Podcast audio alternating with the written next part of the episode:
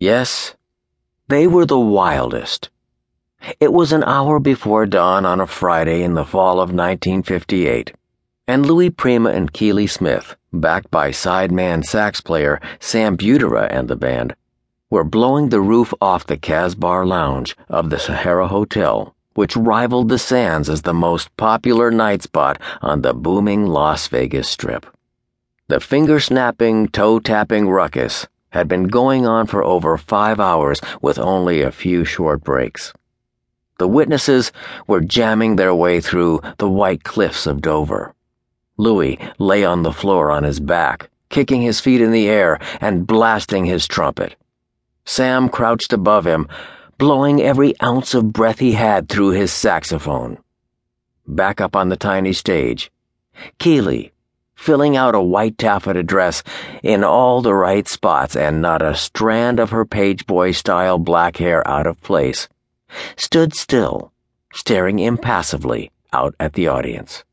She had seen it all before, and she'd see it again tomorrow night. Yet for many members of the audience in the sweltering smoky lounge, the act was unlike any other that could be found in Las Vegas. No one knew what antics Louis would get up to next, and his sidekick Sam was always there trying to follow while at the same time leading that tight, tight band.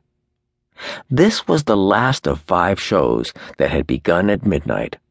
In every one, Keely, with those beautiful Cherokee Irish cheekbones, alternated between belting out one of her signature ballads, I Wish You Love, and Come Rain or Come Shine, were real crowd pleasers, and staring off into space I'll stand in front of the piano, lean up against it, fold my arms, and stand there for half an hour if I feel like it, she told one of the Las Vegas dailies.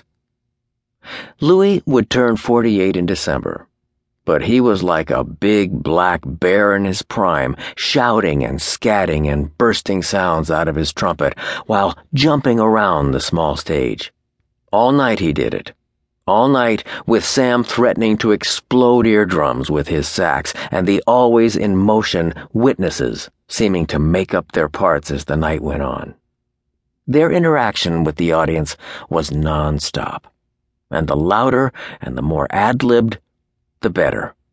Because they were married, Louis and Keely got away with lewd gestures and double entendres that might have gotten other performers arrested, and this included on TV too.